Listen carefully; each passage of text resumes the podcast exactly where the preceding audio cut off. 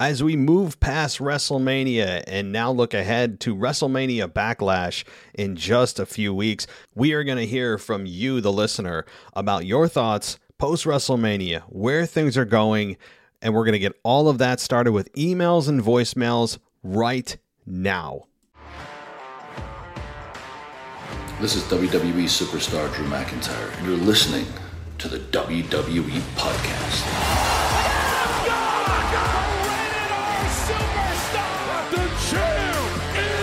The one that everybody wants, me. Becky Lynch is going to WrestleMania. Claymore! Claymore! Austin 316 says I just whipped your ass. This is my iron. You're gonna acknowledge me.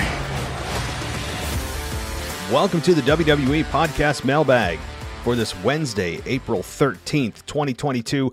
We're going to give you guys a voice. That's this show's purpose is to give everybody here a voice. If you want to, by the way, if you are just joining us and you're new, we've had a lot of new people over the last couple of weeks, I think because of WrestleMania. Join us. And if you want to be, participate in the mailbag, you can email us at mailbag at WWEPodcast.com or you can leave us a voicemail. And that voicemail is 518 952 0247. You have up to three minutes to leave a voicemail, and I have implemented a new rule no multiple voicemails. Sorry, guys.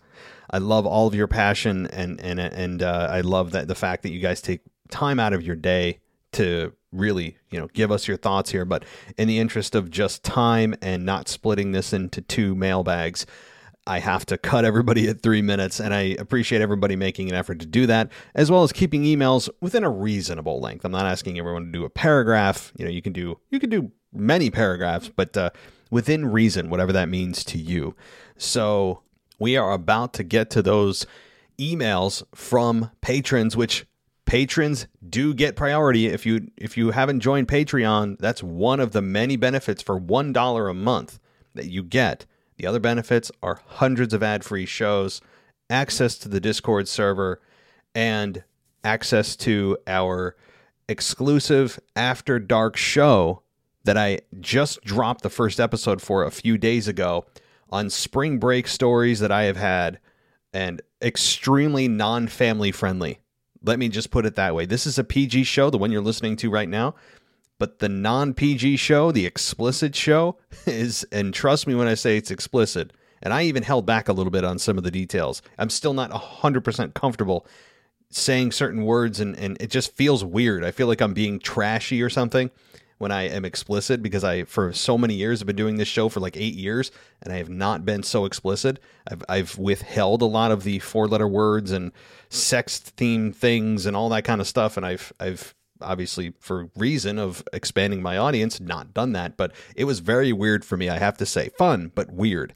And so if you're interested in hearing a, a couple of spring break stories that i've had uh, that occurred about you know nearly 20 years ago but th- they happen nonetheless uh, check that out okay guys? It's only available on patreon and on my website. If you go vip on my website you can get that uh, exclusive audio there as well um, if you go VIP on the website. But those are really the only two locations, guys. So check it out. Uh, I've gotten fairly good feedback. I'm surprised nobody has uh, come at me as some kind of, uh, I don't know, some kind of misogynistic d bag or something. Right? I mean, I'm, I'm surprised. I'm, I'm really shocked. But anyway, if you guys want more of those episodes or you want a topic for the episode, let me know. Like I've, I've got a few more in the chamber of things I want to talk about that are not family friendly. And somebody even suggested a after dark mailbag. Good lord, to hear your guys' stories in the mailbag. Um, I have, I, I'm not sure if I'm going to implement that yet, but I want to let you know I, I've thought about it. And somebody brought it up in the uh, one of the patrons brought it up as a suggestion, and it is a hell of a concept. But boy, are we going to be airing our dirty laundry right here on the WWE podcast after dark. Uh, so anyway, just a few incentives for you guys to uh, support the show if you want to hear the exclusive audio and go ad free, um, which I know ads are everywhere, and you know that's how you get rid of them. Um, you can also support us with the Amazon link that's on our website. If you do any shopping on Amazon and you use our link, it kicks back a small percentage to our show.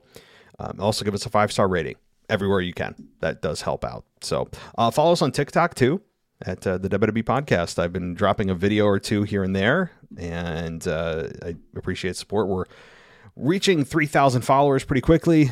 Doesn't seem like a lot, but I haven't posted a ton and I haven't been on there long, so it's not so bad, right? I mean, we're, we're steadily growing, guys. It, it does take a long time, but anyway, let's move on. Let's get to your mailbag questions, and starting, of course, with the patrons. And we will start. Who do we start with here? What do I do? What do I do? I'm going to start with Steve. Steve from Tasmania, formerly Steve L. And he writes in and says, I changed my name to better fit in with the naming conventions you guys seem to use. Though I've lived in Australia for nearly 20 years now, I was born in New York City. I'm a 60 year old wrestling fan who started watching in the early 70s. Oh boy. Uh, the, the name I'm about, I'm about to pronounce is uh, probably going to be embarrassing in terms of my pronunciation, but let's try it. Um, Mil Mascaras in the AWA was my favorite wrestler until I saw my first live show at the Garden in the 70s. I remember watching Ivan Putski, Haystacks, Haystacks Calhoun, Ivan Koloff, Bruno Sammartino, and that crowd. Then I grew up, started working too many hours, managed to miss the whole Hulk Hogan era, but like many people, was drawn back to wrestling shortly before the Attitude Era. My second wife and a bunch of our friends were into it, and every month we'd go to the garden for house shows or occasionally a Raw or SmackDown. I've even been to Survivor Series, King of the Ring, and the Royal Rumble. I was even there live for the infamous curtain call. The Undertaker would be my favorite wrestler of all time. Today, my favorite is Roman Reigns, which was true even when everyone was booing him. I don't consider myself a smark. I haven't seen every WrestleMania, nor I can nor can I remember what happened at which one. I watch pretty much what's on currently. My memory goes back a long way, but there are a plenty of gaps. I guess it's fair to say I like the sports entertainment part of wrestling as much as watching wrestling matches and sometimes more. The build is often more important to me than the quality of an individual match. Listen to that line, guys. That is such an important line and one that is lost on today's generation of fans. Let, let me um, let me let me repeat that line because I think it's super important, and this is just me in my own personal opinions. Okay, um, but I I love it. It says the build is often more important to me than the quality of an individual match. Why is that important, guys, to me? And and how I think it it very well sums up what's missing in today's pro wrestling is that WWE and even the promos themselves lean too hard on the quality of a match rather than the quality of a storyline. The quality of the match, too much has too much importance has been put on that rather than what's more important is telling a great story, getting to that match. That's what's more difficult, but what draws in people emotionally. I, that is a great line. I really love that, Steve. Um, in that way, I'm a mark. I buy into stuff. I don't think too hard about wrestling because I see it as entertainment, so I'm more forgiving of the flaws many of you seem to pick up. Well, uh, well, first of all, Steve, well, thank you. And and uh, yeah, I many people think I just I split hairs. I'm here to create controversy.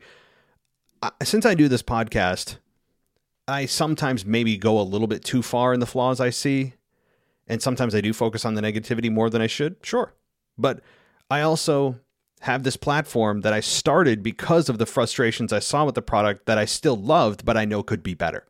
See, there's a difference between criticism that you just you express because you're trying to get attention and criticism that you're expressing passionately that you hope results in change. And I think I'm the latter. I, I think I really am. I'm not trying to create controversy and and the the the in, imperfections in today's product that you overlook. I think a lot of us here, number one, it's our job, so it, it's more more talking points that we can create for a show for you guys. Um, but also, it, it I think now we've I've done this podcast for so long that even if I stop this podcast cold, which I would never do, I think that my brain has been wired now to, to, to look at the imperfections and look at the great stuff too. But I've I think my brain chemistry has actually changed. since the lens of how I look at wrestling has changed. Um, but the one thing too about people using the mark thing, I'm a mark. All of us are marks. I mean, Marcus. When people call you a mark, I think all of us should get away from the stigma that comes with that. If you're a pro wrestling fan, you're a mark. It just it's an it's a synonym for fan. But over the years, people have tried to, especially in the actual in the industry, the business themselves, the insiders, use that as some kind of derogatory term. But it all it means is you're a fan. It doesn't mean you're a fan that believes it's real. I think some people think that's the definition of mark. It just means you're a fan. It would be the same thing as me saying I'm a mark for uh, uh, for baseball. No, a lot of you guys aren't. I know a lot of you hate baseball. I love baseball, and so I'd be a mark for baseball. I'm a mark for uh, exercise. I'm a mark for I actually do love yoga. I'm a mark for uh, buying technology that's out of my price range, like this MacBook Pro that's sitting in front of me, right? Like, just means you're a fan. You love something. That's all. So I, I want to kind of debunk and maybe redefine the word mark that is over the years. When people say it, they have intent behind it that's supposed to be insulting. But all you have to do is look at the simplicity of what that word means. And it's a fan, period. So, um, but I, I, I know what you mean, though. I, I do. Okay, so uh, let's see where I lost my train of thought because I was selfishly interrupting you, Steve. Let me see where I got here. Okay. So, for example, I, you're, you're pointing out why is this guy on Raw? He shouldn't shouldn't he be on SmackDown? Hell, I can barely remember if I took my meds most days. Never mind who's actually on which show. well, that's a good thing. It's probably for the best. Sometimes I wish I didn't know, and I don't know everybody that's on every brand, but I know the you know I I know generally who's on what brand. I mean, it's part of my job. You know, hosting this show, I should have at least halfway um, halfway competent knowledge about who's on what brand. Um, I certainly don't know everybody, but I, I hear you. I, I kind of wish I was in that boat too sometimes. Uh, sorry for the long intro, but it seems like I'll be writing in regularly. Well, go for it, brother. Because I like the channel, particularly Mr. and Mrs. Casual Wrestling fan. I was ch- uh, chuffed, chafed, chuffed. Oh boy, see, maybe it's a word I just am too uh, ignorant to know. Uh, to watch SmackDown this week because of the NXT call ups, but also because I'm a pretty big Lacey Evans fan. I've been following her since the NXT days, and she's definitely someone I can get behind, though she was more fun as a heel to me. Anyway, I thought SmackDown was enjoyable. Uh, though I was massively surprised at Shinsuke seemingly being Roman's opponent at Backlash unless they find him a replacement tag team partner and he goes after the Usos anyway. Oh, and I'm really excited about the tag team title unification. I think that'll be good for the show. Thanks for the podcast. I'll be around to pitch in that casual point of view. My only regret is due to the time difference. I'll find it hard to watch you guys, watch with you guys on Discord. Well, Steve, what about the uh, Saudi Arabia event? That usually comes in October, September timeframe. I know it's one out of 12 of the pay per views, but yeah, that, that could be one of them. Or, you know, if you want to get up later, you know, or stay up late or get up early. I don't know what time zone you're in. If you're in, if you really are in Tasmania, um, I don't know the time frame there, but whatever the time difference is, yeah, that that is one unfortunate thing. We do have fans internationally across the world. Well, it's kind of weird to say, but it's true. Um, and I, I do feel you because you want to be able to interact live and it's difficult. But I will say too, Steve, everybody on Discord is seems to be active like somewhat regularly. So while you may not be able to watch live with everybody, unless you, you know, again stay up late or get up early, then you should be able to, to chat with anybody anytime in the Discord server about wrestling. It seems to be very active, and I wish I was more active on it myself, but you guys are doing just fine without me. Um, and uh, so, yeah, as far as Lacey Evans goes, and I'll move on to the next person here.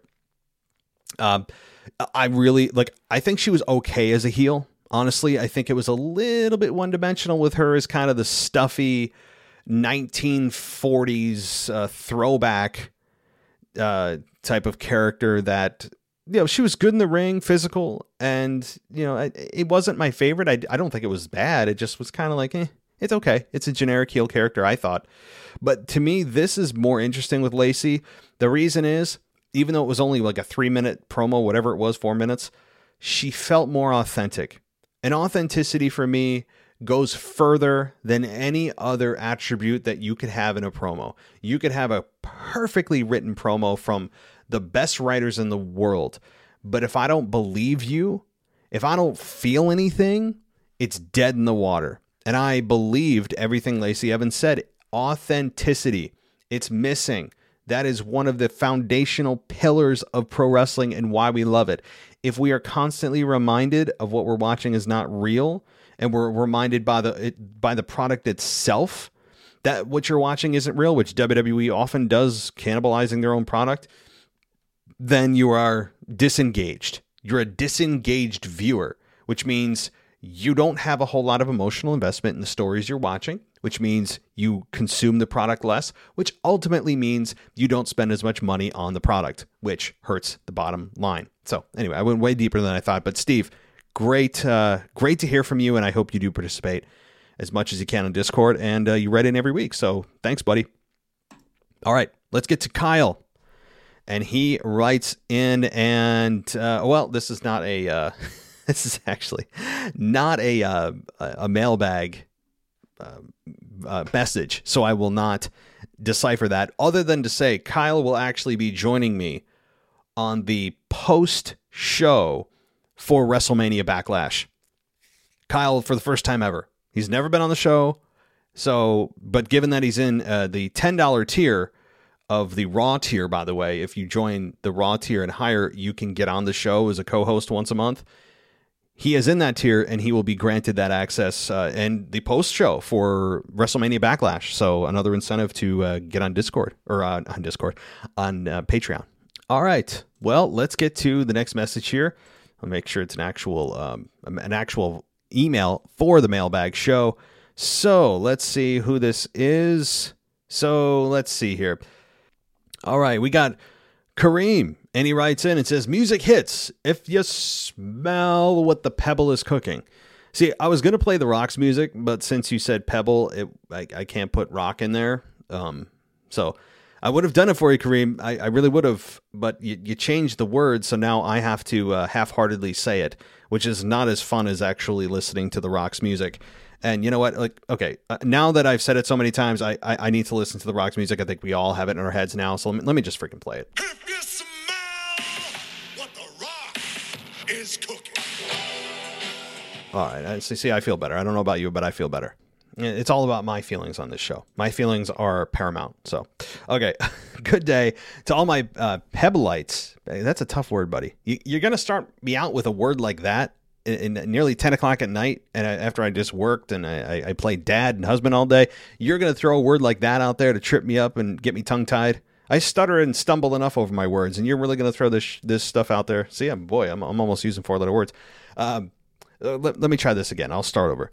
Good day to all my Pebbleites out there. It's your new reigning, defending, undisputed WWE podcast European champion. It's a lot of words. Uh, the people's champion, the Pebble. The crowd cheers. Pebble, Pebble, Pebble. I can hear it now. I can hear it. Now, the Pebble has come on this show in front of the millions, and of course, millions, of Pebbleites out there to firstly say, finally, the Pebble has come back to my rec- Matt's recording studio. Yes, because the office that I'm in, that's a 10 by 10 foot room, is now my recording studio. I guess by definition it is, right?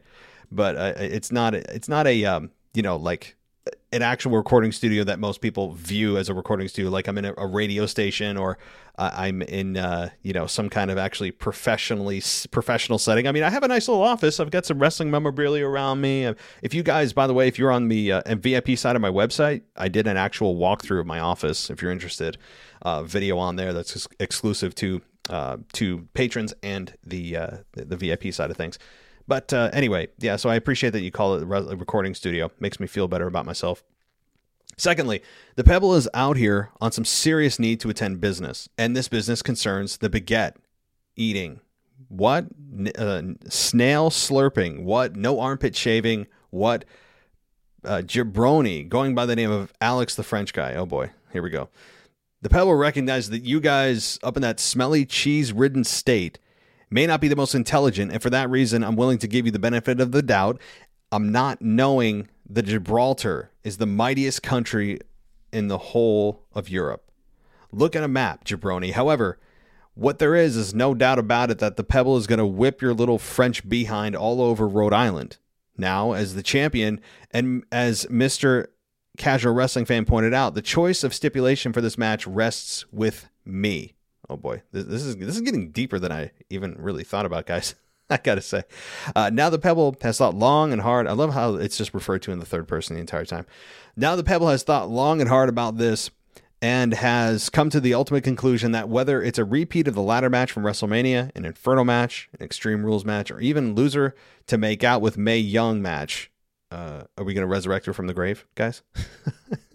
uh, the outcome will be the same. It will be, in the end, it will be the Pebble lifting aloft his European title and celebrating with all the Pebbleites. Uh, did you get that from Canaanites when Kane uh, went went babyface and he was trying to come up with something that was akin to Hulkamaniac, so he came up with Canaanites. Remember that famous promo with him and The Rock and Hogan backstage? I think it's SmackDown in like 02 or something. I'm guessing that's where you got Pebbleites is from Canaanites, but and maybe I'm wrong. So you'll be celebrating with all your Pebbleites in the WWE universe. So the Pebble has decided the stipulation shall be by the chief, the CEO, the big kahuna of the WWE podcast, Matt. The choice is yours, boss. What kind of match am I whipping this sorry French jabroni's butt and retaining my title?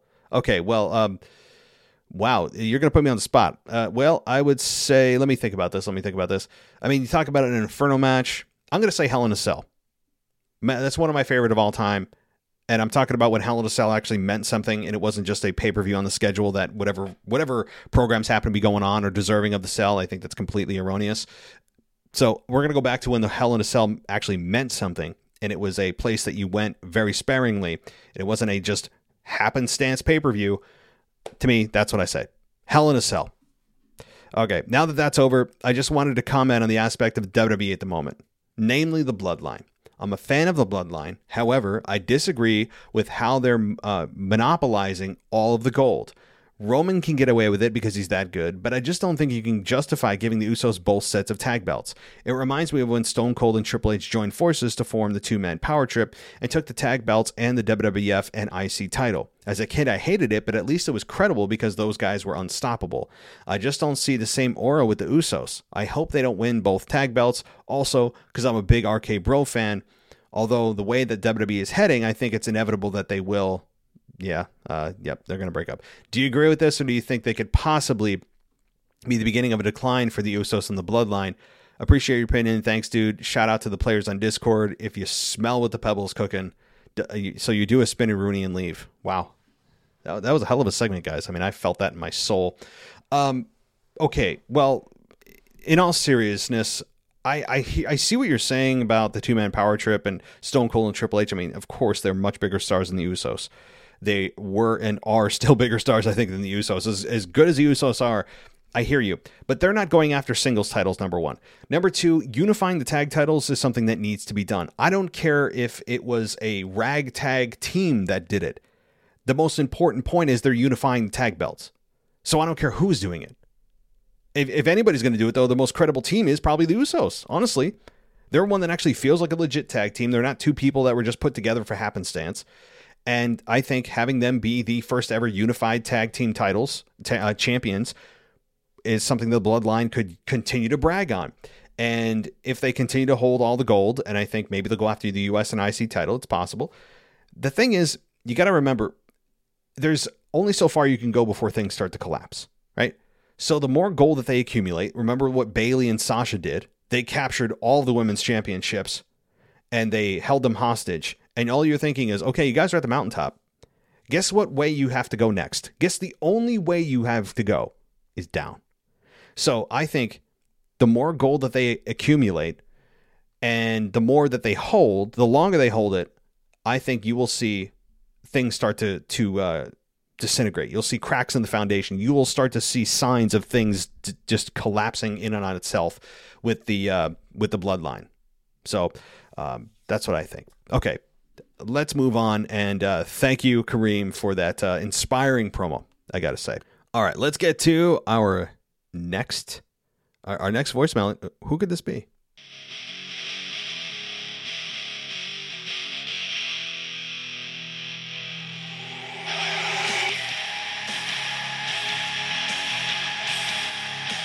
That can only mean one thing, everybody.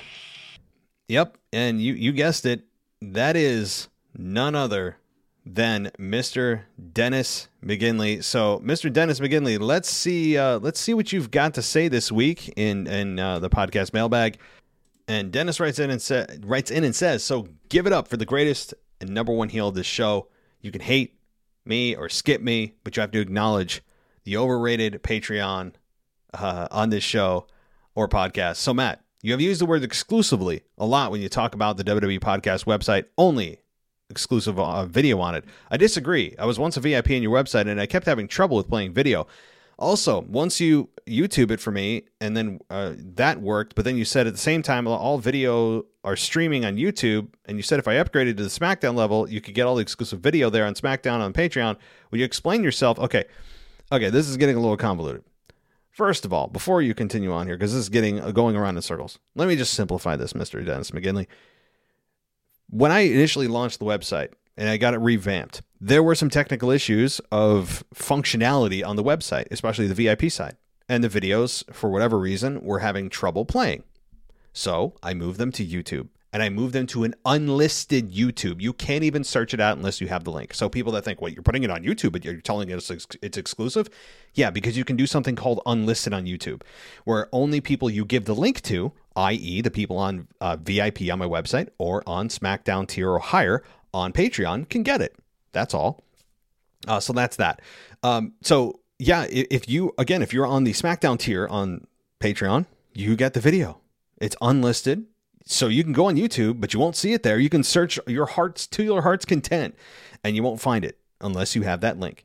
And I give people who subscribe on VIP and on Patreon, SmackDown tier and higher, that exclusive link. So let's see what else you have to complain about. Uh, let's see. Would you explain yourself? Yeah, I just did.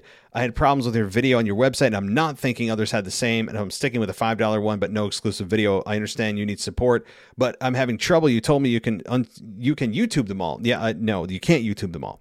Uh, exclusive video. First of all, okay, is if anybody is seriously having issues, and I mean this, like if you're having issues with any of the video, and I've only put a few videos up over the last couple of weeks with Patreon Anybody, please tell me if you're having problems. I really want to know because I assumed I was doing this correctly on Patreon, where I would put an exclusive video up on YouTube, it'd be unlisted, I posted, and everything looked good.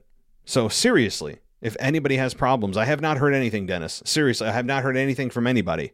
So, you could be for something on your end that's ha- uh, causing an issue for you. So, um, that's all. Well, Dennis, thank you for your uh, your feedback. Let's move on. Oh goodness gracious, uh, Randy, Randy the patron. It, eh, here we go. Uh, After Dark was great. Tell me why I laughed so hard when you swore. But great story. I definitely have a few too when I went to Florida. Oh, good, good grief. yeah, well, I'm glad you found it funny. Um, it's uh, I, I can't explain the details of the story because then it's no longer a PG show other than to say yeah, subscribe to After Dark, which is on Patreon. Um, yeah, well, I, I, mean, again, yeah, I'm sure you have your stories. Most of us uh, have our stories, uh, especially in our younger former lives. I, would be, yeah, maybe I will do that After Dark podcast as far as the mailbag goes. We'll see. Anyway, Raw this week was interesting. Ezekiel was actually cracking me up. Hopefully, they don't ruin it. Did you see the picture they put up of Elias with him proving it's his brother? It's priceless. I think he does the same uh, moves as him too. I saw that. They photoshopped in Ezekiel with Elias that was very convincing and they did a great job of it. So I saw that. Yes, it was funny. Next, and actually, I, this could be one of those things that it's to get over in a way that WWE didn't think it was to get over. Like they actually tried to seriously convince us that it's Ezekiel and it's not Elias, and they're trying to get him over as kind of his own guy. But I think people may gravitate towards it being so hilariously stupid that we're supposed to believe this that it's going to get or, or, over in a different way than WWE wants it to. But if it gets over, it gets over. Next, the MVP and Bobby segment was good. I look forward to more of it. The question, though, are they going to let Bobby win, or is MVP going to screw him? I think that I think MVP is going to screw him because they need to continue to build build heat for MVP.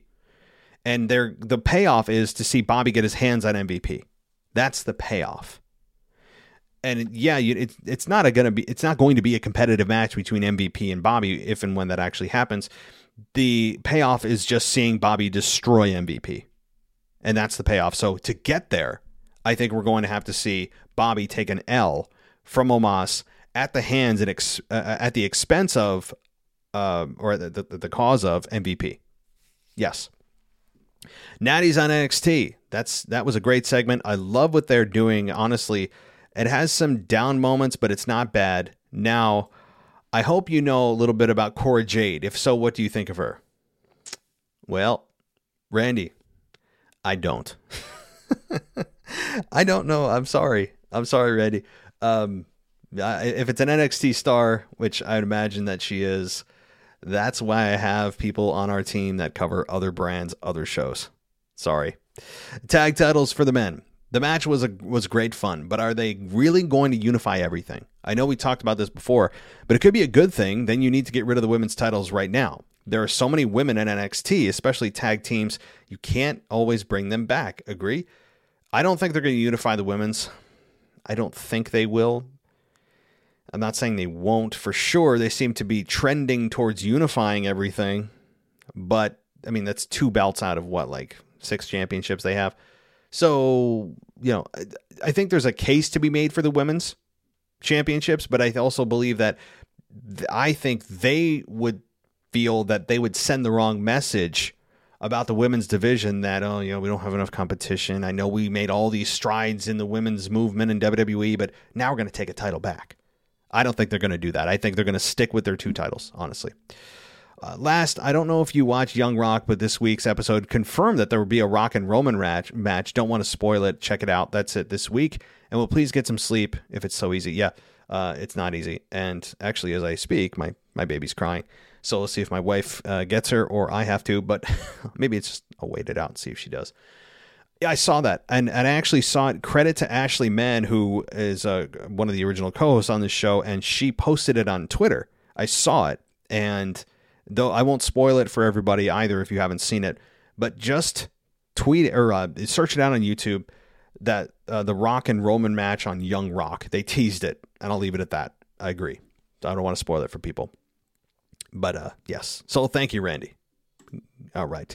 Let's move on to, uh, let's see here. Oh, I think I know who this is. This is the former and next European champion, Alex, the French guy. He says that he will not address the, uh, the Pebble this week, as I believe that he's not trust- trustworthy of my time. Just note that Backlash, at Backlash, screw that name, WrestleMania Backlash. Hey, hey, hey, hey, Alex. We call it Backlash here. Okay. Uh, I will get my title back as it will return to where it belongs on my shoulder. Oh boy. Um, you're asking me to pronounce French words. Are you guys, did you have a, a meeting beforehand? Some kind of coordinated effort is going on to try to make me pronounce words you know I can't pronounce. I can't even, you know, normally pronounce normal English words. You think I'm going to be able to pronounce this? But let me try. Sacre bleu, my savior my savior for oh boy. I don't know what you're saying, buddy. this is so bad. This is awful, embarrassing in fact. I'll just read the words that I can. You will shine once again. I think that's what you mean. With that out of the way, God, this I mean, I'm just burying myself at this point. I listened to your Raw review with Gardner as co host, if I believe that his name. He made a shoot about Zack Ryder t- talking about Edge and Edgehead. While I believe this gimmick was poor, I don't believe that Zack Ryder should have laced or never laced up his boots like he said. The guy during his time in WWE is the definition of what you can achieve with creativity and perseverance. I mean, okay, he didn't have the wild push he deserved, but he got over just by himself in his show Z True Long Island Story. So I'd like to know your opinion about that and Gardner, whatever your name is. I would gladly explain why to you that I believe Ryder has made the right move by, quote, lacing up his boots. Last but not least, After Dark, great show. I feel like I'm having a friend over talking about experiences, stories. Thanks for that show. But when is the next episode? See you guys, the French guy. All right, well, glad you guys enjoyed the super inappropriate show. It seems like you guys are as sick and twisted as I am. That's great to know I'm in good company. Uh, the next show, probably in the next couple of days.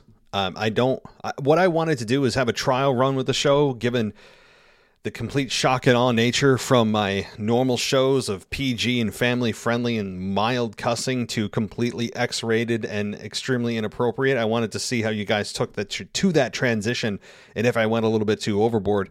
So I'm I'm still testing the waters, but it seemed like I got generally good feedback from you, and I if, if all goes well, probably you know by the end by the end of the week. How about that? Uh, we'll drop another show. So okay, uh, as far as Zack Ryder goes, look, I have no really strong opinion on Zack Ryder. He only got over and was only given a job because of his, his YouTube channel, and you know more pro- more power to him. I don't. It doesn't really matter how you get in the business as long as you get in the business and you make the most of it. Uh, I think Zack Ryder was he overused, underused? Honestly, I I haven't given a whole lot of thought because I have felt very neutral on Zack Ryder to begin with. He has never been somebody that I look at and go, man, that's a future star. But I think that WWE maybe didn't capitalize at the time that they should have with woo woo woo, you know it. And he was involved with John Cena at one point. John Cena stole Eva Marie and kissed Eva Marie right in front of him. And then didn't Zack Ryder get pushed off of a ledge by Kane or something? So I think that was the highlight of his career on top of winning the Intercontinental Championship at WrestleMania many years ago. So, I mean, do I think that he did make the right move by lacing up his boots? Sure. I don't think he was a complete embarrassment. I really don't. I mean, I have to say, I mean, and and Mr. Gardner, Michael Gross will completely disagree with me, and that's fine. I mean, we, we have to have differing opinions somewhere. We agree on most things, but with this one, I'd have to say I I'm on the side of I'm glad he laced up his boots. I, I mean, he didn't make a massive impact on the business, but the question is, did WWE give him a fair shake, and did they? really push him at the time that they should have, or did they stifle his momentum by having John Cena get involved and all that thing? So, all right, let's get to our next email here, and we have a couple more patrons who emailed us outside of the the Patreon system. You guys make my life more difficult because I have to go to a different email system. I know the, the struggle. Uh, let's get to Grace. Uh, and, and uh, let's get to Grace. And boy, do I feel bad for Grace because I totally screwed up her pick at WrestleMania. So she says, Hope you're doing well. I haven't written in for a while. I'm so glad to be back. I want to talk about Sonya and Bianca. By no means was Sonya ever my first pick to go against Bianca. But however, I don't mind it in the slightest. I think they'll be able to put on a good feud, and I have wanted Sonya to get back into the ring for a while. I think this is her first steps in going back full time. I don't think she'll win, but for the time being, I accept it. As for Bianca, I really hope the best for her in her title run, but sadly, I think the run will be mediocre for the next few months and then get really old and boring. Well, okay. Uh, first of all, I agree about Sonya Deville. Most of us have been wanting her to get back into the ring for quite some time because none of us ever looked at her and said, "Wow, that's she's going to be a great general manager one day. She's going to be an amazing WWE official." Granted, they never told us how she became one. They she just became one, and we're supposed to accept it. But I think Sonya Deville's talents are much better utilized in the ring. She can cut excellent promos. She's a great heel, and she's good in the ring. So I, I totally agree with you on that. Do I think Bianca's run's going to be mediocre? Time's going to tell. You're a little bit more pessimistic than I am about it. I'm slightly more optimistic. I'm not on the other end of the spectrum. I'm just kind of like, mm, I'm a grade above you. I'm like, I think it's going to be good. I don't think it's going to be epic. A lot of times you'll see WWE get to WrestleMania and then they don't have a plan afterwards. They just go, oh, oh, okay, crap. Now what do we do? And I think they're realizing that with Roman Reigns, by the way, which is a whole story on Roman Reigns from Sportster.com about WWE not knowing what the hell to do with him right now. Go check that out uh, plug to another. I think it's Sportster. I could be completely mispronouncing it, as I do most things. Okay, I think Seth and Cody will Seth and Cody 2 will be amazing like the WrestleMania match and I would love to have Seth win considering he needs a win and having this having them spill into a third match possibly ending ending at another big premium live event or a PLA big PLA PLE um I think that's what's going to happen too Grace. I think what's going to happen is you're going to have them go into Hell in a Cell, and that's going to be the blow off. That's what I believe. Seth does need does need a victory. My God, does he need a victory? And he not doesn't he just just need an interim victory. He needs a blow off victory, like a big staple victory. She he gets these like ones that just set up for the final match, but he doesn't get the final match win, which is the most important. So I'm concerned that yeah, okay, great, Seth wins the second one because he has to for this feud to continue, but then he then loses the loses the third one and it continues to define down Seth Rollins. That's my concern if you're a Seth Rollins fan. Lastly, I forgave you or I do forgive you for leaving me astray on the Usos versus Boogs and Nakamura prediction because, in your defense, I'm pretty sure they were supposed to win it before Boogs got injured. Also, I know you have given up on the Rock theory, but I have high hopes. On the WWE documentary Evil on Roman Reigns, they have a huge teaser for Rock versus Roman at the end of it. Plus, on Rock's TV show Young Rock, they gave another teaser on the subject. Uh, yes, I, I did. I, yep, I, I, didn't give away, in case people want to watch it, what that was, but yes, they did. So, with multiple teasers for it, it would bring back your suspicions for him showing up. I hope you have a great rest of the week. Okay. Well, you too, Grace. I hope you also do, too. And so, yeah, in my defense, I do believe Rick, Rick Boogs and Shinsuke should have won the belts. They probably were going to win the belts until that injury happened, I think. But the fact is that they didn't, and I led you astray. So I am now full of my I I, br- I brought great shame to my family during WrestleMania night uh, when that happened. But um, yeah, I mean, as far as The Rock goes, you know, listen, I, it's a match that's going to happen. I haven't given up hope that it's ever going to happen. I just have given up hope that in the short term it's going to happen. We all know long term. I think WrestleMania 39 is likely where it happens in LA. I mean, people have been talking about that for a, a couple of years now. That Roman and Rock is like, probably going to happen at WrestleMania, and, and you know, and they look to LA. I think that's where it happens. WrestleMania 39. That's all. And they they keep putting out teasers. You don't put out teasers like that and then not deliver. So I think that's what they're looking for. Unless The Rock decides to run for president, which that's also a thing. In 2023, he'll be full bore into his candidacy if, I'm not saying he is, but if he decides to run for president. So Okay, let's see now. Let's uh, get to. I have another email here. Not too many more emails, guys. I promise. Um, let's get to. We have two more emails. One from DJ Kuzmo, and this is not super long, guys. Uh, he abbreviated it for me. So let's do this. Mr. DJ Kuzmo, he's back at it again on our mailbag show, and he's going to be short and sweet. I love it. So here we go. One tag team division. Is this true? Is this true? Because at first I couldn't believe what I was hearing. That Roman Reigns wants the Usos to go after the Raw Tag Team Champions, dethrone RK Bro, and unify the tag team titles. I gotta say, this has been a long time coming, and I wanted this idea to manifest. The Usos pretty much have gone through every possible tag team on the SmackDown roster, minus Los Lotharios and Lethal and the Lethal Lovers, and now it makes sense for the Usos to go after the tag team titles on Raw. Also, when the tag uh, the Usos won the Raw tag team titles uh, or, or also when the Usos win the tag team titles on Raw, the tag team division and the titles will be unified, and the Usos will be featured from time to time on Monday Night Raw. But the big question will be what will be the name of the unified tag team titles? Or why not rename the unified tag team titles as the world tag team titles?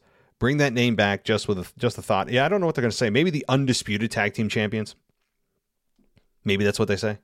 I don't think they're going to put world in there because that's usually a word that's reserved for the top singles belts. So I think that they'll probably just say the undisputed WWE Tag Team Champions. Keep it simple. At least that's what I'd say. Or I would just say the WWE Tag Team Champions, right? Instead of uh, putting a brand on it, uh, I would just say the WWE Tag Team Champions, as they did for many, many, many years before they decided to split the belt into two. That's what the name of it was. So that's what I would do. But knowing WWE, they'll probably go with a naming convention of undisputed WWE Tag Team uh, Champions. Okay, next topic. What's next for the Bloodline? Now that Roman has both titles, it's kind of strange that he is still announced as the Universal Champion. But he's here's the thing, DJ. Though he he is, but he's announced as the undisputed WWE Universal Champion. I believe that's the official title. So the WWE is still in there. It's kind of hidden a little bit, but it's there. Anyway, getting back to the bloodline. Since Roman made it public that he wants the bloodline to win all titles, my question uh, would be wouldn't have to be it wouldn't have made sense to have Tamina join the bloodline since she's Samoan and go after the Raw Women's title or be like an enforcer or bodyguard for the bloodline, hence her getting out of the 24/7 rabbit hole or even have Solo Sikoa from NXT get called up to SmackDown and join his brothers, the Usos, go after the t- IC title from Ricochet. And yes, I understand that you need a storyline to get there, but I'm seeing it as the Bloodline becoming a dominant faction. This is the year for it to happen, in my opinion, and winning all belts and all titles from everyone, minus the 24 7 because we hate that crap. Yeah, I mean, I really do wonder how far they're going to take the line from Roman about wanting all belts. Like, would that really mean US, IC, 24 7, NXT? Like, do they truly mean all belts or will they stop with the tag team titles? You know, I, I, wonder. I would imagine they stop there because they're really going to hamstring a lot of other storylines if they decide to really truly go after all belts. But we'll, we'll have to see. As far as Tamina goes, I think she'd be a nice addition. Bringing the women's championship into the fold, truly having all belts would make sense. Um, and as far as your NXT call up solo, yeah, that's. I mean, again, I, I sadly I don't watch NXT, so I, I don't have a whole lot of opinion on that, but I trust it. I, I trust your uh, your your suggestion, DJ. And yeah, so I have no problem with that. Uh, anyway, that's all for now. And Matt, two things to mention. It's not Gunther, it's Gunner. Remember, his name is Gunner, Gunner, Gunner. Is it? Wait, wait. You? Oh, oh, you're saying? Oh, got it. Okay. Doesn't Gunner sound like a badass name? Yeah, it does. Except I think they're too scared to put the word gun in there because it sounds too much like Gunther has the word gun in it, but Gunner sounds like like you're. Sh- I think they'd be too scared with the current climate of that's too close to saying you're a gunman or something. I- I just just follow me here with the logic of, of today's culture, society, politics. Mm, I think they would veer away from that just because it sounds too much like gunman. What, what does he carry around a gun? That's offensive, right? You, you, you can draw the dots, connect the dots. Okay, and keep adding more awesome stories to your After Dark, highly entertaining content. You were on the proverbial one yard line and didn't finish the deal. Come on, man. DJ Kuzmo signing off. P.S. Short voice message. Yeah, I'll get your voicemail, of course, DJ, in a minute, as always. Um, yeah, I, I can't comment on the one yard line. If you listen to the episode of After Dark on Patreon, then you know if you know, as they say. Yeah, boy, do I want to comment on that. I can't. But yeah, I, I will say, while I speak in kind of uh, general terms on this, because I think it's easy to do and people are going to not know what I'm saying because I have to with PG here. Uh, the one yard line thing, I, I, I do think about that from time to time. I'm like, man, at 20 years old, like, you're just not thinking, right? Well, you're thinking, but you're not thinking far enough. Like you're you're like, like kind of in the moment. You're not like, hey, let's kind of seal the deal here. Okay, let's um, you, you got to you, you went 99 yards and you can't go one more yard, right? Those of you that have no idea, uh, you could probably venture a guess as to what the hell I'm talking about, but uh, get the details, the dirty details, on the After Dark show. I've got many more of those types of uh, stories that uh, are in the in the chamber, so to speak. But okay, let's move on before I get myself into trouble. Um, one more email, and then we'll get to those voicemails. Tobias, let's get to you. Uh, hey Matt, just before I start my email, I would like to apologize if I say something that you've said in your in your raw review. I'm on holiday, so I haven't been able to listen to it. That's that's okay. In the match between Veer Mahaan and Dominic Mysterio, Veer, Ma- Veer jumped onto Dominic's back. Uh, the camera work was awful, and it didn't look like he was anywhere near Dom's back. Also, Dominic's haircut is meant for the 90s and 2000s, not 2022. yeah.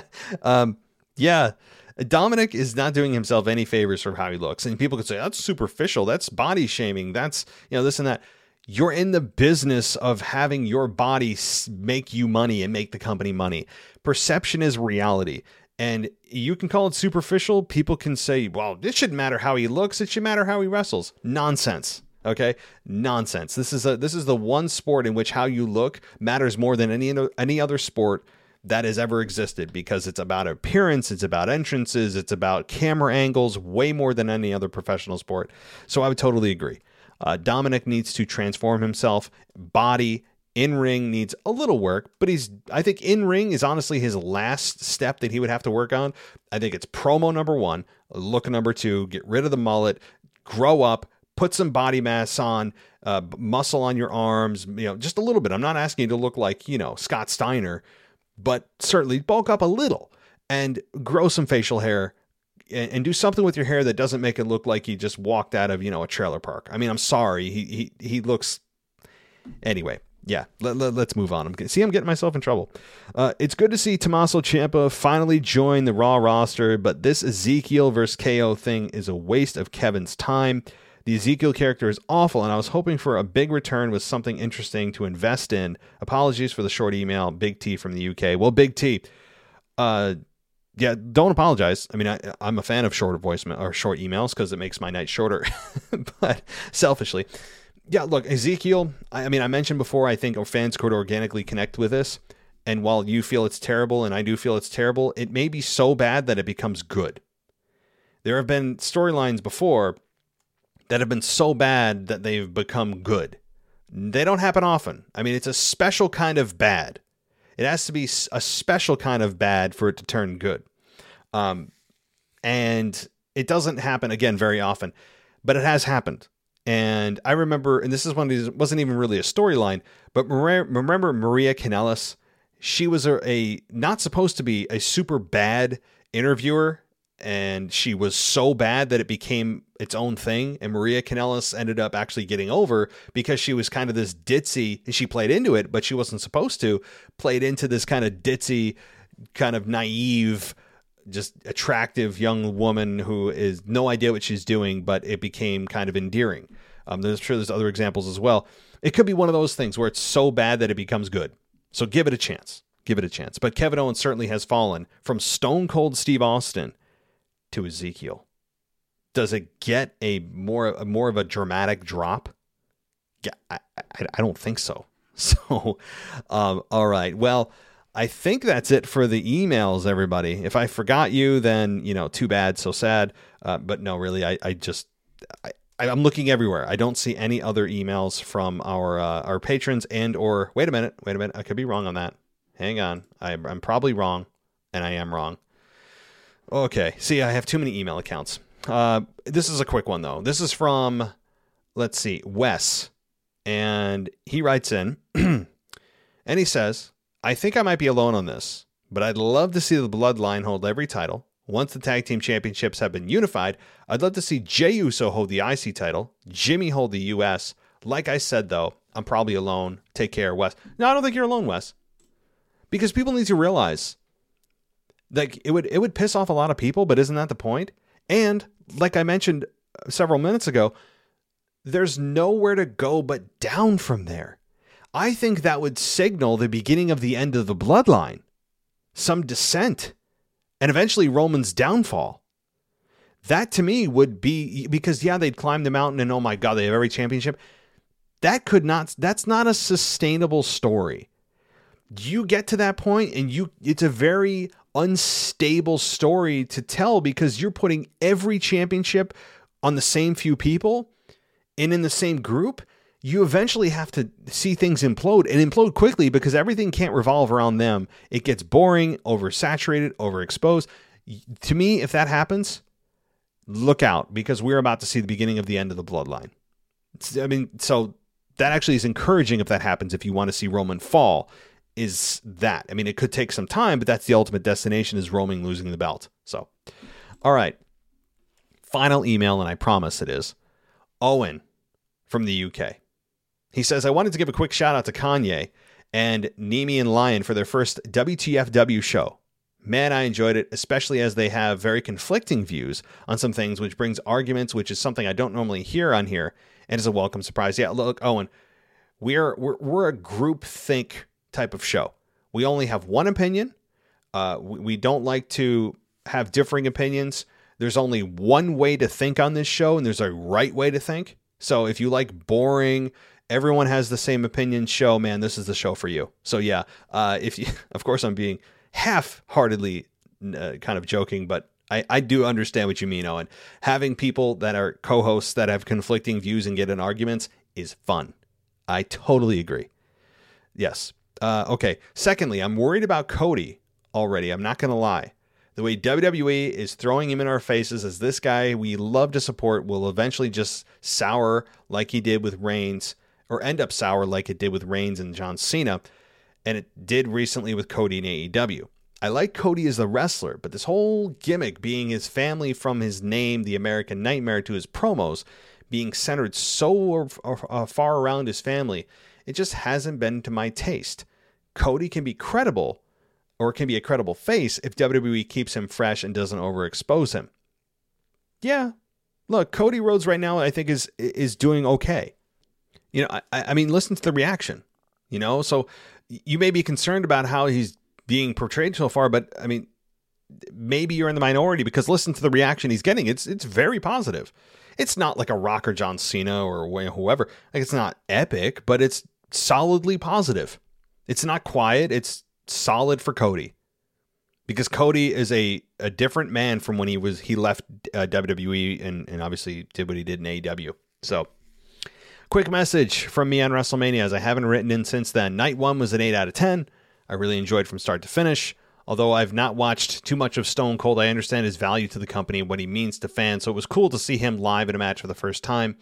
Night two, however, in my opinion, was a disgrace to the fans and the business from start to finish the matches were of far of far less quality than the night before, and the main event was the worst I've ever seen. Uh, okay, well, I, am guessing you didn't watch uh, Triple H and Roman Reigns from uh, WrestleMania 32. That may change your opinion. I'm not very optimistic about WWE, as you can probably tell. Finally, I can't wait to see Montez Ford by himself. He is the man who I believe will beat Roman to take the unified belt at, wait for it, SummerSlam 2023 have a good one, Owen. Owen, my God. I don't hate that idea. I don't think that Roman will become will be champion a year and a half from now though. Eh, I mean, I said that where many people thought a year and a half ago he wouldn't be champion now and look where we are. But the farther we get into his run, the chances perpetually increase. The run can't run forever and you run out of opponents to work with. There's a, a finite number of people. And Roman has gone through a chunk of them, a good chunk of them. And outside of recycling the same opponents, which I don't think you want to do, eventually you're going to hit a brick wall. And I don't think they have enough depth to get them to SummerSlam 2023. I mean, it's not impossible, but that's a lot of time to pass. And I think Montez Ford, to your point, though, is going to be a massive star. I agree. Do I think he's going to be the one to beat Roman? No, but point taken. So all right, as I promised, that is the end of the uh, uh, end of the emails. So, with all of that said, I am going to get to our uh, our first voicemail, and you guys probably could guess who and what that is, and that is from none other than Mr. DJ Kuzmo, who has promised me that it's a three minute voicemail, and it does not go longer than that. So we're going to hold it to him, hold this to his uh, his word here, and we're going to make sure that it does not indeed exceed three minutes. So let's take a listen and get things going here. Hello, Podcast World. This is DJ Kuzmo back at it again on your mailbag show, coming to you live once again on a Tuesday evening. And I want to get to this really quickly. I am going to start tonight and mostly every night with this segment that I call the Veer Mahaan segment. That's right, folks, the Veer Mahaan segment. I'm going to coin this every time I see Veer Mahaan on Monday Night Raw. And last night on Monday Night Raw, we got to see the in-ring debut of Veer Mahaan. It was supposed to be against Rey Mysterio, but then we got Dominic Mysterio, who I guess you could say is one of the most glorified uh, jobbers today, and he should be in NXT. But before I get there, the Veer Mahaan Report has been brought to you by Patreon. For just a dollar a month, you can listen to ad-free content and get on Patreon to just a dollar a month for crying out loud, where you could also get access to one of the greatest of all time Discord chats, and you could chat with each and every one of us in the Discord chat for every PLE and for any other stuff that we like to talk about doing Raw and SmackDown or what have you, get on Patreon for just a dollar a month. Now let's get back to Veer Mahaan Report. And yes, it was against Dominic Mysterio and a very quick two to three minute match. But overall, the takeaway that I want to get from this is that it looks like WWE is promoting uh, Veer Mahaan as a monster, as a, a, a, a force, as a force that cannot be stopped, kind of similar to Omos, but I want to see who will be Veer Mahaan's next victim. So, with that being said, uh, Dominic Mysterio ended up in a stretcher. It seems like there are. It seems like Veer Mahaan is going to be using the submission move as his finisher. That's great. You know, uh, all the time we always see somebody do a finisher move or the God-forsaken roll-up but it's good to see that he's using a submission move to end the match. Now I want to quickly get to my next point about Lacey Evans on this past Friday Night SmackDown. A tremendous chapter one of what seems to be a new character, what seems to be a real character of Lacey Evans, talking about her life story, about the trials and tribulations during her time when she was a child with her father and mother, and then coming into the military. This is the type of stuff that we can hang our hat on, and this is what makes you a credible babyface, a story that blends into reality. This was a great story. I almost shed a tear for Lacey Evans, and I can't wait to see what chapter two will be this coming Friday on SmackDown. That's all for me, folks, and I will talk to y'all next week. Ah, uh, the Veer Mahaan watch. I mean, that has to be a first. We have to be the only podcast with that segment, DJ. There's there's really no other podcast. So that's an exclusive here. And I appreciate also the plug for our, our, our Patreon side of things. It truly is a hell of a value. And I'm not just saying that because I have a financial interest in it. Of course I do, but it, it's a dollar, a freaking dollar a month. I mean, you know, you, you probably have more more sitting in your pocket in change than uh, it would cost you to listen to hundreds of episodes. Allow you to listen to hundreds of episodes plus exclusive uh, after dark content and Discord chats and shout outs than uh, than than you'd get for a dollar a month. I mean, like a dollar a month is it, it really is crazy. I can't go lower than that.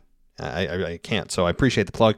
Um, and the Veer Mahaan watch, love it. Yeah, and, and, he has a submission move.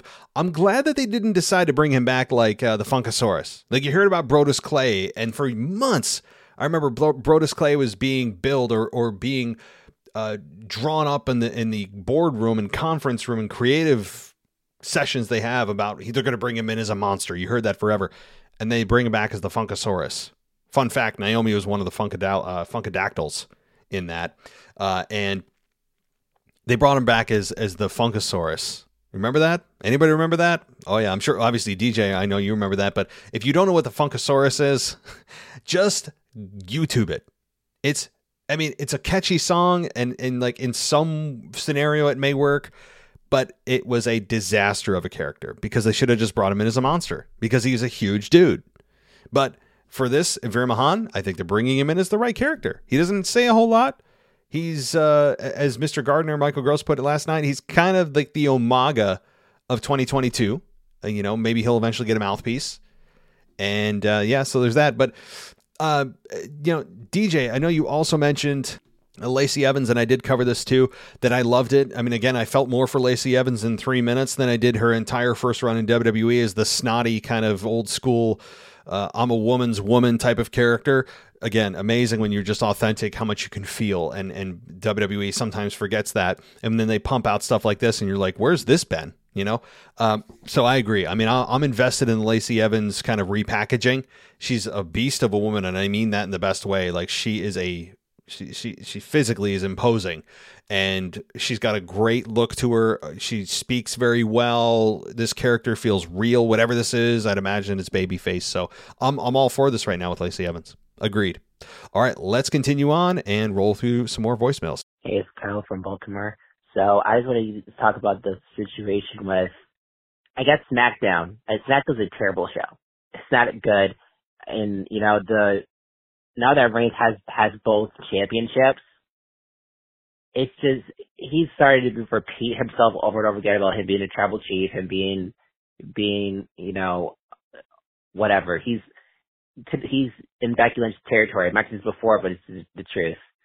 Um, but besides that, so I just have a I just have a problem with him with him holding W the, the both championships because he's going to take it take it off of him. Cody Rhodes you know, whatever. Um, anyway, um, a main point is that the call ups from, from last night was Raquel Rodriguez. It's, it's not really that bad of a last name. But all the last names that, uh, they, they, they give these people, it's not really that bad of a last name, but it's going to be odd her name was Raquel Gonzalez for the longest time. I'm not gonna switch my brain to say Raquel Rodriguez, whatever.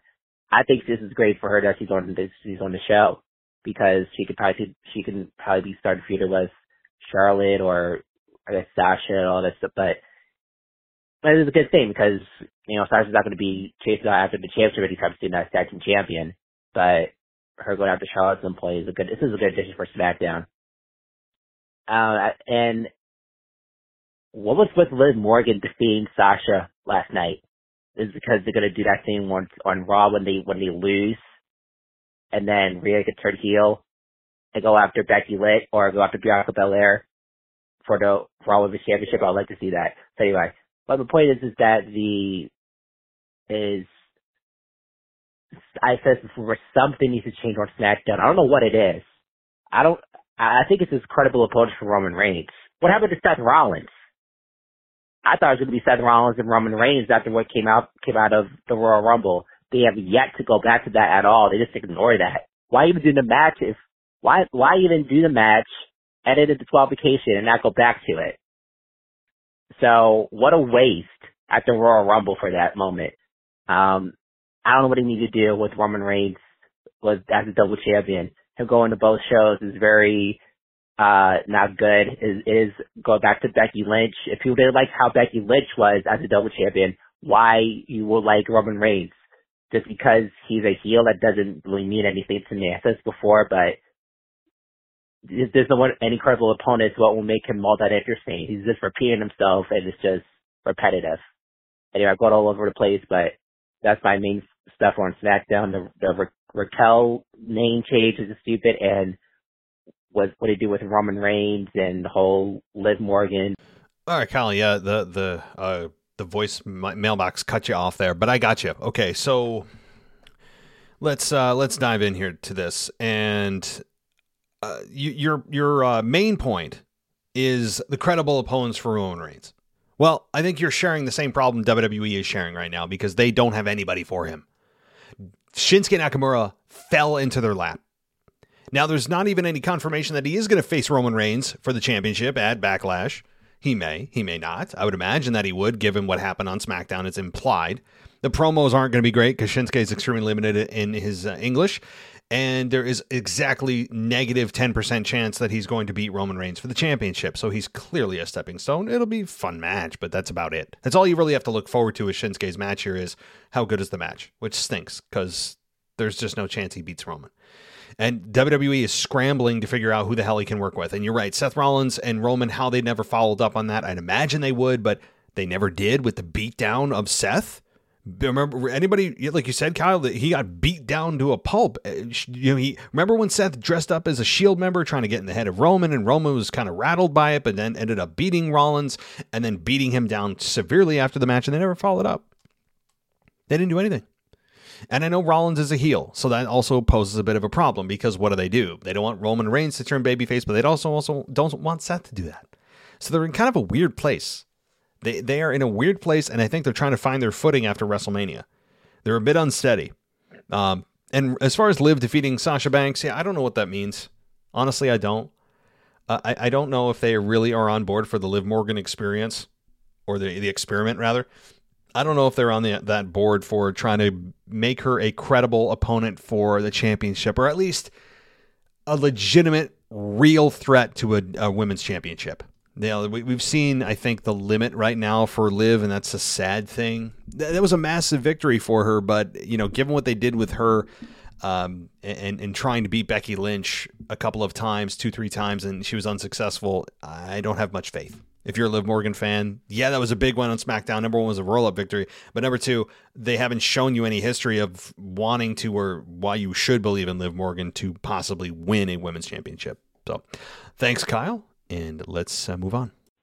Hey, Matt, this is Elijah, and I just wanted to say, just listen to the WTFW podcast.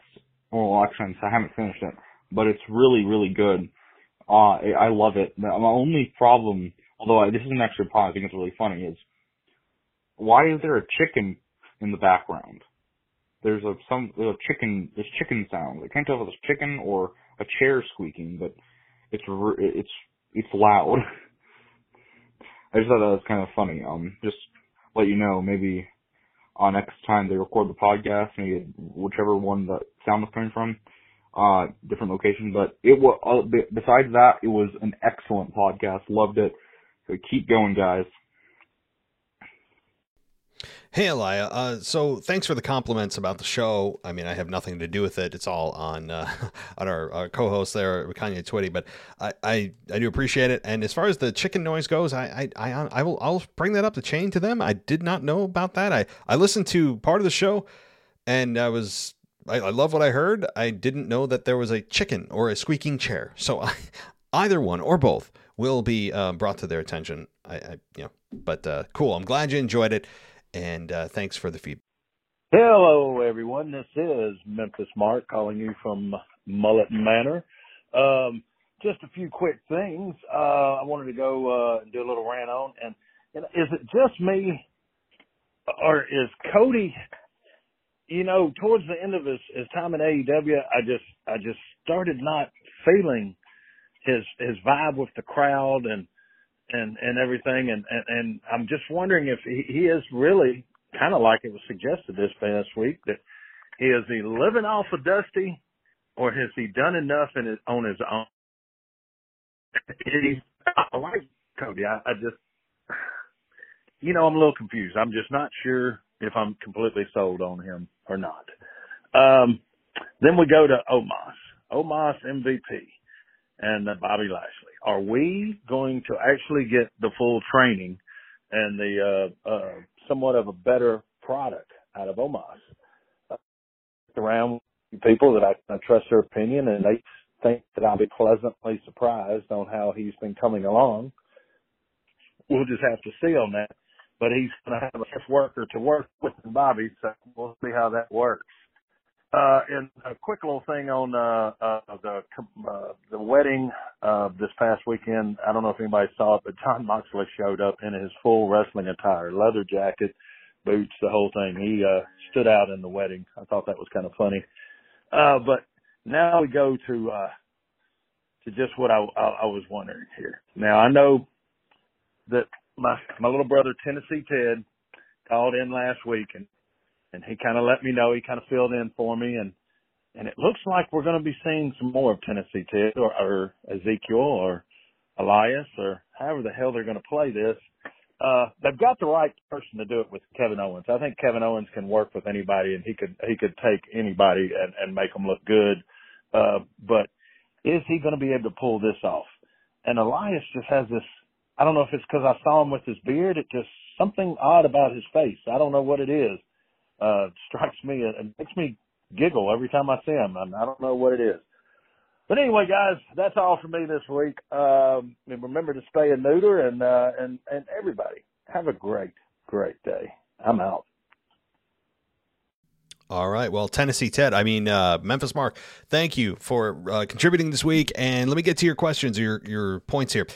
So, Cody's vibe, uh, you know, I didn't follow every promo he had in AEW. I think when he first got there, from the promos I did see, he connected well with the crowd. But over time, I think people drew a little bit weary of him, or uh, you know maybe heard some of the backstage stuff that was going on with him as VP that it wasn't working out, or he, maybe they felt he thought he was entitled to things that I don't know, uh, but I, I, would agree that the last few promos he hit in AEW were a little bit disconnected from the crowd, and I don't know if he's brought that over to WWE. I don't think he brought a lot of it over with him because the crowd seems to be embracing him just as they hope that they would. Uh, so, is he living off of Dusty? Well, here's how you don't live off Dusty. Stop mentioning him. Okay, I understand that he's the father of Cody. We know this. That's the first thing you think about, and while he did mention it, I'm okay with him mentioning it, but then moving the hell on. Now he's made an entire story out of it, right? He's made an entire mission statement out of doing this for his dad. And while the story is pulling on your heartstrings and you can relate, it also still then brings it back to can Cody have a career without mentioning anything about his dad, right? So it's kind of a bit of a contrast, a conflict of interest where you want him to have his own career, but he, he's making an entire story about his dad. So I'm a bit, I'm, I'm conflicted on this. I, I really am. Uh, and so that's how I feel. Improvement for Omos, maybe, hopefully. And the thing is, too, when we say improvement for Omos, He's not going to be doing 450 splashes, right? Like we know that improvement just means hopefully ring awareness. It means psychology, pacing. I don't think it means we're going to see him doing hurricanranas, okay? I think that maybe we need to reframe what we think about improvement meaning for Omos, a man of his size improving in the ring could just mean the basics, the fundamentals, not necessarily adding crazy moves to his list because he doesn't need to do them. I wouldn't expect that of him. The expectation is different for a man of his size in my mind. I don't want the same kind of match that I get from Omos, nor wanting to see him attempt the same type of match that I get from Omos as I do from, say, Ricochet. You know so um and as far as elias yeah look I, have mentioned this many times. I know other people have as well on other shows about elias and, and, him completely just needing a beard and he looks he looks weird i agree. You know he he looks like he he's missing a part of his body like that he doesn't have a beard and he looks almost like a child but also kind of like an older man his his i, I think it's his jaw structure the way his face his bones and his face are it's a crying out for a beard. Like his skin is just crying. Yeah, it just uh, it, it, it's weeping tears, saying, "Please give me a beard, please." Like I, I look ridiculous, and it, it just is begging for a beard. I don't know if I'm to get used to this. It is weird. I said it on uh, the show with Michael Gross. He looks like an indie wrestler coming over, trying to impress Vince with what he thinks Vince would want to see as an indie wrestler. It doesn't look good. Uh, it, it it doesn't. Uh, it's just weird. I should say it doesn't look bad per se. It's just weird, like you said. All right, thanks Memphis, Mark, and let's continue on. A couple more voicemails and we're done. So let's go. Hey Matt, it's uh, Kyle from New York. I'm saying this in right now. Literally, your Raw review just went up like five minutes ago. It's Tuesday night at 11 o'clock. So you might have talked about it in your Raw review. I'm not sure. But uh, just curious what you think. The Roman Reigns stuff. It seems like they have no direction for him right now, because like Shinsuke Nakamura, really, really, we all know he's not gonna win. Do you think the reason why it's happening is maybe I actually thought about. Maybe either it's one of two things. They don't know who to put up against Roman next because they're saving Drew McIntyre or Cody for SummerSlam and they don't have any plans for him. Or maybe he's actually legit injured from the Brock Lesnar match, and they just don't want him to wrestle for a little while. And they're just they're just they just give no no ideas for him right now until he's cleared. Maybe they're sitting all their ideas when he's cleared. That's my guess. Maybe he's actually injured, and they just don't know what to do with him right now. But they don't want to ring his titles, and they want to keep him on TV still, just talking. So let me know what you think. And uh I know this is a quick voicemail, but I can't really think of anything else to say. I mean, I guess I can think of one thing. By the way, I know a few weeks ago, I think you were talking about 2K22. By the way, great game. I love it. um, I also have a hard time finding a PS5. I have a PS4 and I have 2K20 WWE 2K22 on PS4 and I love it. It's a lot of fun. So, yeah. Anyone else listening to the mailbag? I highly recommend the game. It's pretty good. Really fun. Really good stuff. So uh, I think that's it. 30 minutes are almost up. So, as always, thanks, and I'll talk to you next week. All right, Kyle. Well, good to hear from you, buddy. And so the direction for Roman, I I did touch on this several times throughout the mailbag here, but uh, it's it's very obvious that they don't know what they're doing with Roman right now. I mean, not only are the reports coming out from credible sites that they don't know what the hell to do with him, but also on TV you can kind of see it. They they just they're floundering with him, and he's coming out in the last two shows on the the hottest shows of the year for SmackDown and Raw, at least on paper, it should be.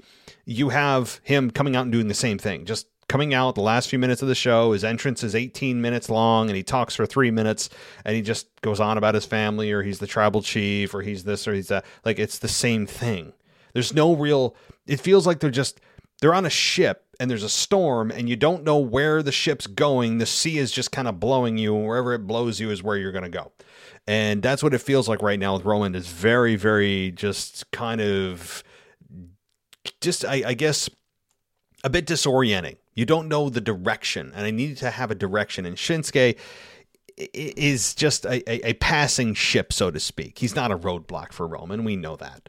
So it's very weird with Roman. If, if he's legitimately injured, though, I don't think they put him in a match with Shinsuke, right? They would have him just via satellite or have some kind of presence, but make it known that he's injured. They would have to tell the people that he's injured and not hide it because they wouldn't be stupid enough to put him in a match with, with Shinsuke if he's actually injured in a few weeks. I mean, Shinsuke would challenge Roman Reigns physically, at least for, for, the, the maneuvers he would have to do to make sure his shoulder isn't really injured. It would further injure it if he was really, you know, ha- had a problem. So I think he did suffer an injury at WrestleMania.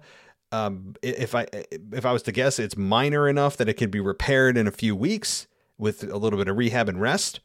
That's my assumption. It's not confirmed, but you know, people say, "Well, that's why the match wasn't that great." Nonsense. The match psychology on with Roman and Brock was not good at WrestleMania. The outcome was not good, uh, or at least the the ending was very anticlimactic. All that kind of stuff. But uh, anyway, thanks, uh, thanks, Kyle. And oh, as far as 2K22, yes, very good, Matt. A very good uh, video game.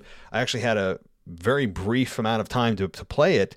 Uh, the other day, and um, not that people care, but I was I was the Undertaker, and I was facing a downloaded character call, uh, that somebody created that somebody created Shrek, and Shrek was you know like a seven foot five monster, and uh, had a hell of a match with Shrek. Uh, and you know, I was actually you know getting into the match emotionally. I mean, the the game is very good, I got to say. Um, but if anybody can score me a PS5, I'd really appreciate it. I mean, it's been almost two years and this damn thing's still sold out. How? It's very infuriating. Uh, but all right. Anyway, uh, let's get to our final voicemail. Our closer, Justin, take it away. Hey man, it's Justin from Maryland. Just want to give my my uh, thoughts on a couple of topics that happened. So first, um, I'm excited for Seth and uh, Cody Part Two. I'm honestly going to say that I don't think Seth is going to win. I think because Cody just came back, they're probably going to try to build him up. So I don't think Seth is going to win. It would be honestly great to see him win because he's lost like eight matches in a row, and he's slowly turning into a babyface. But I don't know. I, I'm definitely excited, but um, I'm definitely disappointed in how I don't I don't feel like Seth is going to win this match. Next, uh, Reigns and Nakamura. Um, I'm not really excited for this match. I feel like you know we're going to get a good match, but this is just basically just a filler opponent for Reigns. I thought that they were going to go with Drew, but then I kind of didn't because I don't feel like WrestleMania Backlash is is like a good enough pay per view for that match. So they're going to go with Drew against Sami Zayn for now. I'm cool with that. So you know, Reigns can you know beat Nakamura and uh, move on. I don't know who he's going to face next, but that'll that'll be interesting to see. Um, the unified tag titles. Usos are definitely going to take that. Um, I like how the Street Profits brought up how they had a number one contenders match, and the Street Prof, I mean, and the Alpha Academy just came and made a triple threat, kind of like how Seth had his number had a, one-on-one match, and it became a fatal five-way, and he should just bring that up at some point. But hey, but I'm definitely looking forward to Usos RK Bro. Um, I feel like this will be the start of the uh, breakup RK Bro, and the Usos will probably hold the unified tag titles prior to like SummerSlam. Um, Theory, uh, I don't think he's going to win a U.S. title next week. I think it's going to end in like a no contest DQ, and then uh, they'll probably go for that match at WrestleMania Backlash, and he'll probably win it there. Finally, I want to talk about Sonya and uh, Bianca. I mean, I guess it's fine. I can honestly say I miss Alexa Bliss. Where's Bayley, Asuka? Um, so I guess this is just a filler match. You know, all these matches, well, some of these matches don't really, you know, they're kind of like the obvious outcome. So looking forward to who she can face after Sonya, and I feel like Sonya is definitely going to end up getting fired after this because she's uh, abusing her power too much. So that's it, man. Um, looking forward to your responses, and I'll talk to you next week. Hey, Justin, great voicemail, and you bring up so many topics. I'm not going to cover every single one, but I'll cover a few. Uh, as far as uh, missing Alexa Bliss, we all miss Alexa Bliss. She got a good pop when she was her name was mentioned by Sonya Deville, and I think Alexa is missed. Bayley should be on her way back very soon. Asuka, where the hell has she been the last you know 18 years? So they all three of them should be close to returning. From everything I've heard, they all all three of them are. I don't know what the, they're waiting for. uh, the women's division. Not that it's in dire straits, but it definitely would help. So uh, RK Bro breaking up, yep, I think absolutely. I mean, I've said that though for like six months. That oh, it's the beginning of the end. Oh, it's the beginning of the end. Randy's gonna hit an RKO, and it hasn't happened, and it hasn't happened, and it hasn't happened. But that said, I think the Usos are much better suited to carry those belts because it would enhance the the uh, heat for the bloodline, and it would also again start the descent of RK Bro, um, which I think we're all waiting for. Uh, Reigns and Shinsuke is exactly what it is. Filler match is the exact perfect verbiage to use. And Drew, I thought two was going to come out or had a potential to, but like you said, Backlash is not exactly the place you do that. You do that at SummerSlam, which I believe they're keeping that bullet in the chamber for SummerSlam so they don't have to think about it and they just know what the SummerSlam main event is so that when they get there, they're like, whew, well, we already know who Roman's facing. We don't have to worry about it um, for the biggest, uh, their, their biggest show of the summer. So that is, I think, what they're going to do. And um, yeah, I mean, I, I am glad you're excited for the uh, match between Seth and Cody Part Two, but you don't think Seth is going to get the victory and you think Seth is slowly turning babyface, you could be right. I mean, Seth hasn't done anything dastardly the last few weeks. He shook Cody's hand the week before and walked away. And outside of his laugh, his music is super over. His music is super. People sing along to his music. He doesn't get a lot of boos from the crowd. Like you said, he's maybe under the radar, turning babyface on us. That's a good observation. I have to say, a really good observation to bring up that nobody's talking about. That uh, that uh, we have Rollins potentially under our noses turning babyface, intentionally or not. So, good observation. Great voicemail as always, Justin. Thank you. Hope all is well. And uh, we're going to close things out, guys. But uh, consider consider supporting the show on Patreon with exclusive After Dark content along with hundreds of ad free shows for a dollar. You can go up in tier and get video for $5, $10, and even more and come on the show please consider also going VIP on the website, which gives you exclusive access to video and the aforementioned shows and everything else on our website going VIP. And uh, subscribing on Apple Podcasts. You can subscribe for ad free content, 99 cents a month, right in the Apple Podcast app. Uh, I really uh, encourage you to check that out, or $10 for the entire year. 12 months for $10 for ad free everything. We pump out hundreds of shows per year. I'd really encourage you to do that as well or support us on Amazon with the link on our website for any shopping that you do. So thank you, everybody, for listening. As always, I uh, want to thank you, and I will talk to you next time. Thanks for listening to the WWE Podcast. Don't forget to subscribe on your favorite podcast app so you don't miss a show or head to WWEPodcast.com. And for all of these shows ad-free, head over to patreon.com slash WWE podcast. Until then, we'll see you next time.